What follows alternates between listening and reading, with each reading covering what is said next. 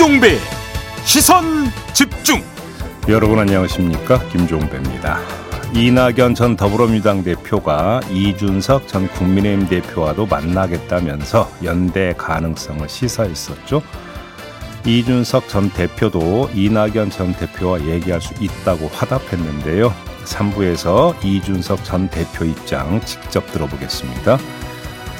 경찰청이 전국의 치안센터를 폐지하는 방향의 조직 개편을 추진하고 있습니다. 예산과 인력이 부족하다는 이유 때문인데요. 잠시 후 2부에서 민관기 전국 경찰직장 협의회 위원장과 함께 치안 공백은 없을지 개편 내용 짚어보겠습니다. 12월 11일 월요일 김종배의 시선 집중 광고 듣고 시작합니다.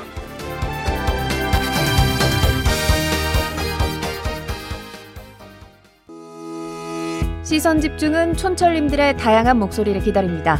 짧은 건 50원, 긴 건 100원인 문자 메시지 샵 8001번, 스마트 라디오 미니와 유튜브 라이브로도 시선 집중과 함께 하실 수 있습니다.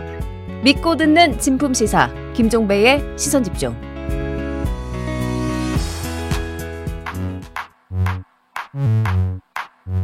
뉴욕에 뉴욕 타임즈가 있다면 시선 집중에는 JB타임즈가 있다 촌철살인 뉴스 총정리 JB타임즈 더마카와 함께 시선 집중의 문을 열겠습니다. 어서 오세요. 네, 안녕하세요. 더마카입니다. 뿔랑님이 촌철님들 또 월요일이네요. 또 파이팅 합시다. 라고 해주셨어요. 네, 월요병 안 걸리셨길 바라겠습니다. 더울 때 에어컨 좀 틀지만님, 저녁 7시인지 아침 7시인지 헷갈립니다. 해가 안 떠요. 근데 더울 때 에어컨 안 틀면 어떡하시라는 말씀이십니까? 내용에 집중하세요. 네. 전기세 아깝다 이런 건가요? 내용에 집중하시라고요. 아, 닉네임에 예. 집중하지 마시고. 예, 제가 항상 비본질적인 것에 가끔 꽂혀갖고. 그러니까. 네, 아무튼 네, 아무튼 저녁 7시인지 아침 7시인지 헷갈릴 정도로 해가 안 뜬다. 지금 전국적으로 비가 좀 내리고 있어서 그러니까요. 그런 것 같고요. 음. 알권리 님이 12월 중순인데 따뜻한 월요일 아침입니다. 정말 정치처럼 날씨도 참 이상하죠. 그러니까 말이에요. 라고 해주셨고요. 네. 이재용님은 매일 출근 시간 차에서 들었는데 음. 이제는 은퇴해서 유튜브로 보고 듣습니다. 아이고 은퇴하셨구나. 음, 일단 푹 쉬시기 바랍니다. 네. 그간 정말 고생 많이 하셨습니다. 그렇죠? 좀 늦잠을 주무실 법도 한데 그래도 이렇게 시선 집중 본방 사수해 주시니 감사합니다. 생체 리듬은 참 힘든 거예요. 그래서 그렇구나. 전 주말에는 무조건 늦게 일어나는데. 아 예. 뉴스와 분석이 함께하는 세이비타임즈 오늘 주목할 첫 번째 뉴스 어떤 건가요? 당초 이달 중순으로 예정됐던 국민의힘 공천관리위원회 출범이 조금 늦춰질 거다라는 보도가 나왔어요. 그 이유는 엇갈리는데 어떤 보도는 실무 준비 때문에 일주일 정도 늦춰질 거다. 이런 내용이었고. 근데 눈길을 끄는 보도가 하나 있었죠. 정치권에서 꽤 화제가 됐던데 김건희 특검법 때문에 일부러 공관위 출범을 이달 말로 보름 정도 늦추려 한다. 이런 보도가 나온 바가 있었어요. 네. 그 계기가 지난 5일 비공개 오찬에서 윤석열 대통령이 김기현 대표에게 직접 언급했다는 그 내용 때문이라는 건데 간략히 추려드리면 민주당이 공언한 대로 오는 28일 김건희 특검법을 처리할 경우 법이 정한 거부권 행사 기한은 국회를 통과한 특검법이 정부로 이송된 날로부터 보름 이내거든요. 그러니까 1월 중순쯤이 된다는 겁니다.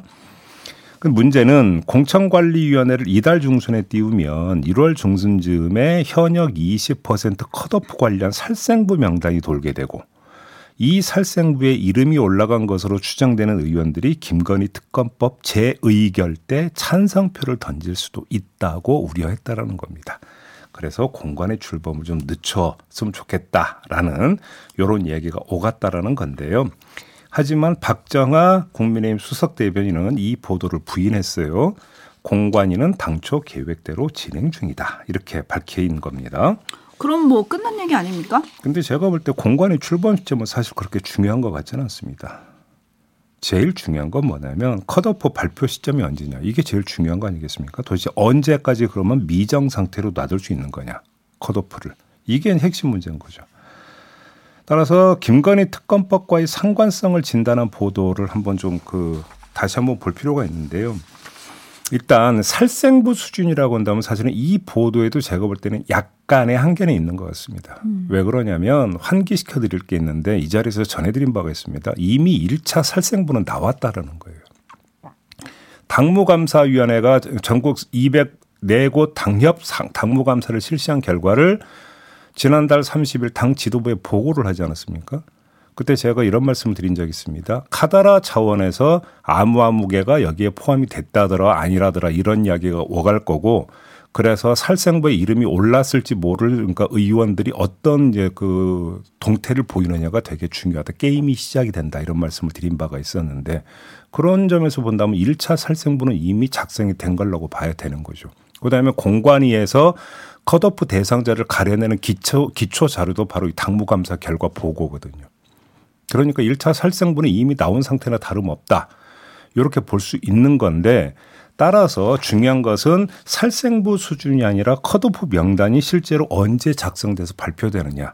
이게 중요한 문제인데 과연 김건희 특검법에 대해서 윤석열 대통령이 정말로 거부권을 행사할 요령이라면 거부권을 행사하고 재의결이 이루어지기 전에 살생부 명단을 확정해서 발표할 수 있겠느냐.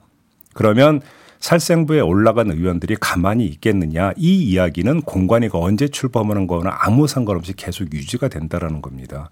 그렇기 때문에 출범 시점은 전혀 중요한 문제가 아니고 정확하게 단순화시키면 살생부 명단이 컷오프 대상자가 언제 확정되느냐가 제일 중요한 문제다. 이런 것이거든요. 근데 이거를 만약에 미룬다고 쳐보죠.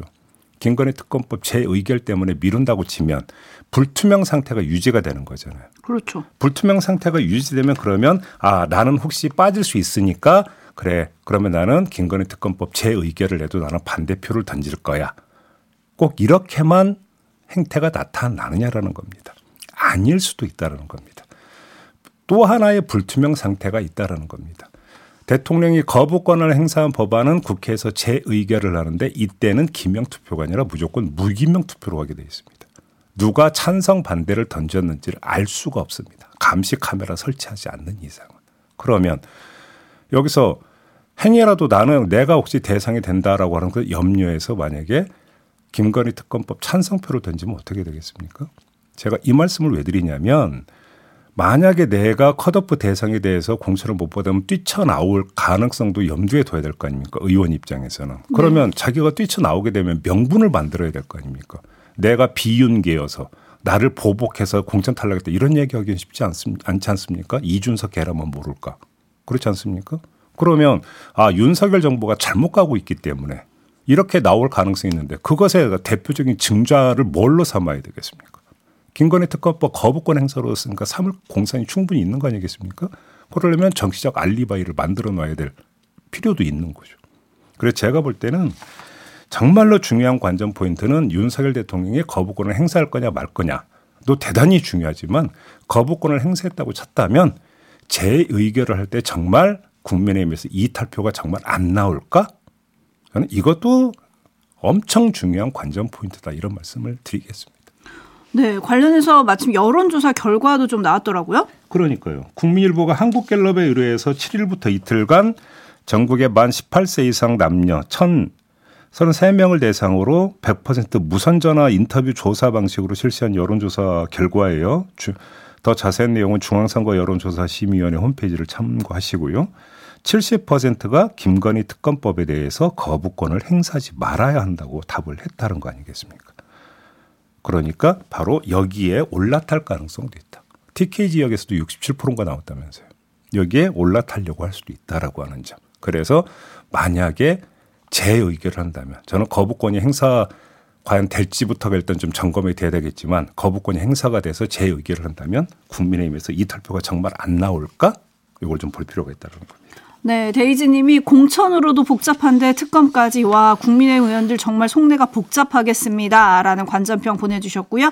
3047님은 컷오프 국민의 힘이 아니라 다른 힘이 느껴집니다라는 촌철 보내주셨는데 근데 서울신문이 그런 계산을 했더라고요. 특검법 제2 기준은 제적의원 3분의 2를 충족시켜야 되잖아요. 네. 그러면 최소 국민의힘에서 18표만 이탈해도 된다. 뭐 이렇게 계산을 했던데 음. 아예 정반대로요. 이렇게 복잡하게 가기 전에 음. 윤석열 대통령이 전국의 반전 카드로 거부권을 행사 안 할 수도 있잖아요. 그러면 이제 그 김건희 여사 관련 어떤 특검 수사는 매일 도배질이 될 거고 또 출석하는 장면도 연출이 되지 않겠습니까? 그러면 그것이 그 전국 반전의 카드로서 거부권을 행사하지 않고 받아들이면 정치적으로 유리한 지형이 만들어질까요? 윤석열 대통령 입장에서 그것도 아닐 거라고 제가 이 자리에서 이미 그러니까 그 전에 이래도 문제고 저래도 문제다. 윤석열 대통령 입장에서 이런 진단을 한 바가 있었습니다. 네, 어떤 선택을 할지 시선 집중하겠고요. 제이비타임스 다음 주목할 뉴스는 어떤 겁니까? 홍준표 대구시장이 어제 SNS에 글을 올렸습니다. 한 대목 그 음성 대역으로 녹음했는데요. 좀 들어보시죠. 이재명 사건의 수사 절차는 그간 2년간 전 검찰력을 동원해서 마무리됐고 이젠 법원을 통해서 판단받는 절차만 남았는데 아직도 할 게 남았는지 좀 그렇네요. 그러다가 정말 이재명 측의 주장대로 정치 보복이라는 프레임에 갇히지 않을지 걱정입니다. 더 이상 이재명 수사에만 집착하는 검찰 정치는 나라를 위해서도 우리 당을 위해서도 바람직하지 않습니다. 이제는 나라의 미래를 위해 크게 생각해야 할 때입니다. 네. 하지만 홍준표 시장의 고언대로 흘러갈지는 잘 모르겠습니다. 솔직히 말씀드리면 아닐 가능성이 더 높지 않은가 이렇게 진단을 해야 될 것 같은데요. 왜요? 나라의 미래를 위해 크게 생각해야 할 때라고 하는 홍준표 시장의 판단에 저 개인적으로 의견을 물으면 저도 동의를 합니다만 나의 안위를 위해 급하게 생각해야 할 때로 간주될 가능성이 더 높기 때문입니다. 조금 전 이야기를 한번 이어가 보죠. 국민의 70%가 김건희 특검법 거부권을 행사하면 안 된다고 하는데도 거부권을 행사하면 어떻게 되겠습니까? 역풍이 불겠죠, 당연히. 그럼 역풍을 헤쳐나갈 방법이 뭘까요? 윤석열 대통령 입장에서 내지 여권의 입장에서 그 역풍을 헤쳐나갈 방법이 뭘까요? 바로 이 지점에서 이재명 수사를 활용할 가능성을 배제할 수 없는 거 아니겠습니까? 지금 진행하고 있는 이른바 법카 유용 의혹 사건이 있지 않습니까? 그 수사 결과를 맞세우는 시나리오 이걸 염두에 두고 있지 않겠느냐라는 분석입니다. 대장동이나 백현동처럼 복잡해서 머리 아픈 사안이 아니라 직관적인 법화 유용을 앞세워서 역풍을 잠재우려고 시도할 가능성은 배제할 수 없다. 물론 그 시도가 성공할 거다라는 보장은 전혀 없습니다. 거부권 행사라고 하는 또 하나의 직관적 어떤 상황 앞에서 당연히 국민들이 비교를 할 거고 어떤 게 더 엄중한 것인지 저는 충분히 판단을 내릴 거라고 생각을 하는데 아마 그러니까 최종적인 국민의 판단과는 무관하게 이걸 시도할 가능성은 배제할 수 없는 거 아니냐 이 말씀을 드리는 겁니다. 참 이렇게 수사가 정치를 좌우하는 지금 현실을 어떻게 봐야 되는가 갑자기 좀 물음표가 생기는데요. 네. 그러면 이 법카 유용 관련해서는 간단하면 총선 전에 수사 결과가 나올 수도 있습니까? 총선 전이 아니라 거부권 행사와 즈음에서 나올 수도 있는 거 아니냐라고 지금 이야기하는 거 아니겠습니까? 아하. 네. 네, 다음 주목할 뉴스는요? 여론조사 몇 가지를 전해드리겠습니다. 첫 번째, 지난 4일 발표된 리얼미터 조사입니다. 11월 27일부터 12월 1일까지 18세 이상 2,507명을 대상으로 무선 유선 ARS 방식으로 진행된 여론조사 결과인데요.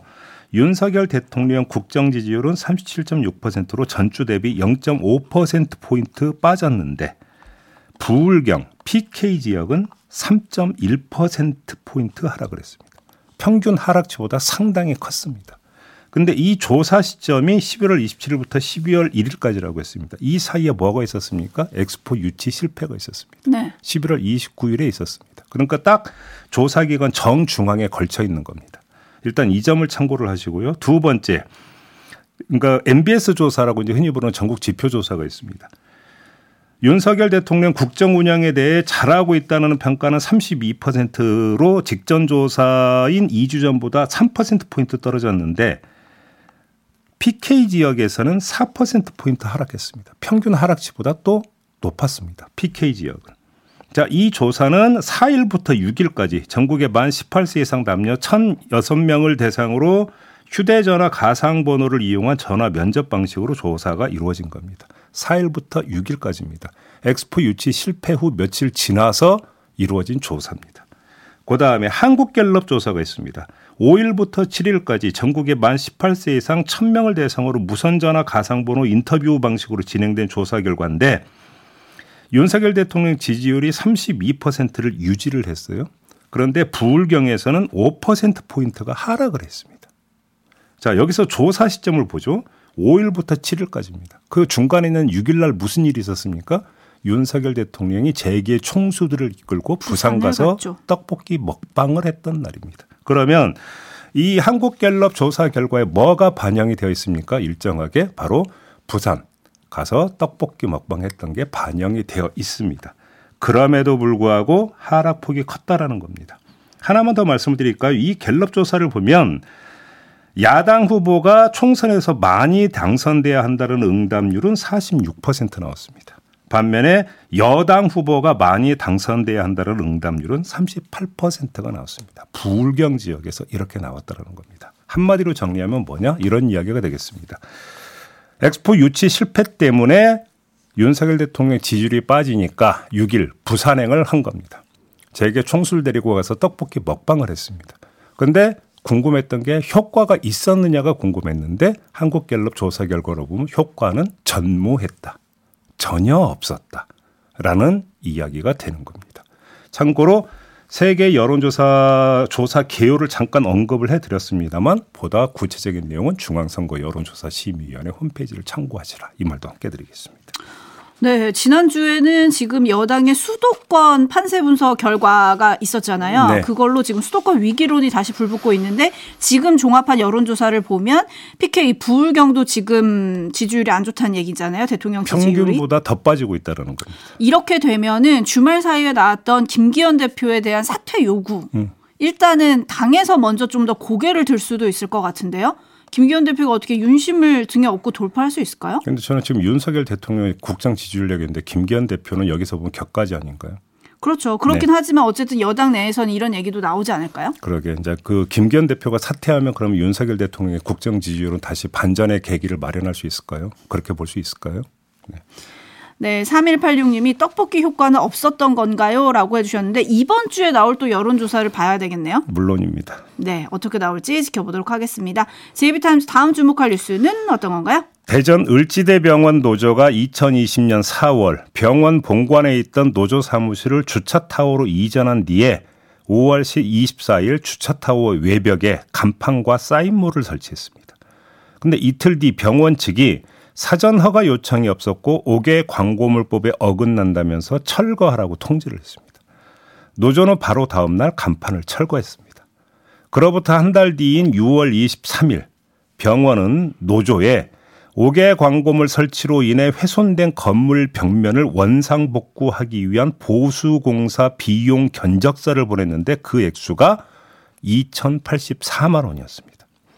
노조가 항의하자 비용을 870만 원으로 줄여서 다시 통지를 했는데 그럼 도대체 건물에 얼마나 손상이 가서 이렇게까지 했을까? 노조가 한 건 나사못 3개 박은 게 전부라고 합니다. 그런데 870만 원을 청구했다고요? 그것만이 아닙니다. 병원 측은 신문수 노조위원장을 징계위에 회부해서 감봉 1개월 처분을 내렸고 뭐 나중에 노동위로부터 이거는 부당노동의 판정을 받았다고 해요. 또 경찰에 고소를 했습니다. 그래서 경찰로부터 이 사건을 또 넘겨받은 검찰이 재물 손괴 혐의로 노조위원장을 기소를 했어요. 하지만 1심과 2심 재판부 모두 간판 설치로 발생한 피해가 거의 없다면서 무죄를 선고를 했는데요. 참고로 1심 재판부 판결 내용 일부를 음성 대역으로 녹음했거든요. 한번 들어보시죠. 피고인은 노조 사무실 위치를 알 수 있도록 하기 위해 주차 타워 외벽에 3개의 못을 박은 뒤 간판 1개를 설치하고 양면 테이프로 사인물 2개를 붙였다. 병원은 주차 타워 외벽을 보수한다며 문제가 된 부분만이 아닌 패널 전체를 교체해 870만 원을 지출했으나 앵커를 제거하고 실리콘으로 구멍을 메우는 식으로 보수하면 약 30만 원이 들고 이 방법을 택해도 주차 타워 외벽으로서 기능을 수행하는데 아무런 지장이 없다. 이게 재판부의 무죄 판단의 근거입니다. 그러면 병원 측은 도대체 왜 이렇게까지 사건을 키웠고 몰아갔느냐? 왜 그랬을까요? 해석할 방법은 제가 볼 때는 하나밖에 없습니다. 너희 한번 당해봐라. 이거 말고는 해석할 방법이 없습니다. 근데 또 검찰은 왜 그럽니까? 2심 판결에도 불복해서 상고했다면서요. 제가 지금 그 말씀도 드리려고 했습니다. 검찰이 왜 이렇게 팔걷어 붙이고 나서는 겁니까? 왜 그럴까요? 저도 그게 궁금합니다. 네? 아니 1심, 2심 다 이렇게 얘기를 이게 형사 있는데. 고소의 주체는 병원, 그러니까 형사 기소의 주체는 병원이 아니라 검찰이죠. 그래서 무죄가 나와 버리면 뭐 인사 고과나 혹시 이런 데 반영이 돼서 그런지는 잘 모르겠습니다만 이렇게 열과성을 다해서 재판에 임할 사안이냐. 그럼 다른 사안에 대해서 이렇게 정말로 열과성을 다해서 기소에 임하고 있는지를 한번 저는 물어보고 싶습니다. 검찰에게. 그러니까요. 박김님이 촌철로 마무리하겠습니다. 이건 법을 이용해서 괴롭히기. 그러니까요. 마무리하겠습니다. 더마카 수고하셨어요. 고맙습니다.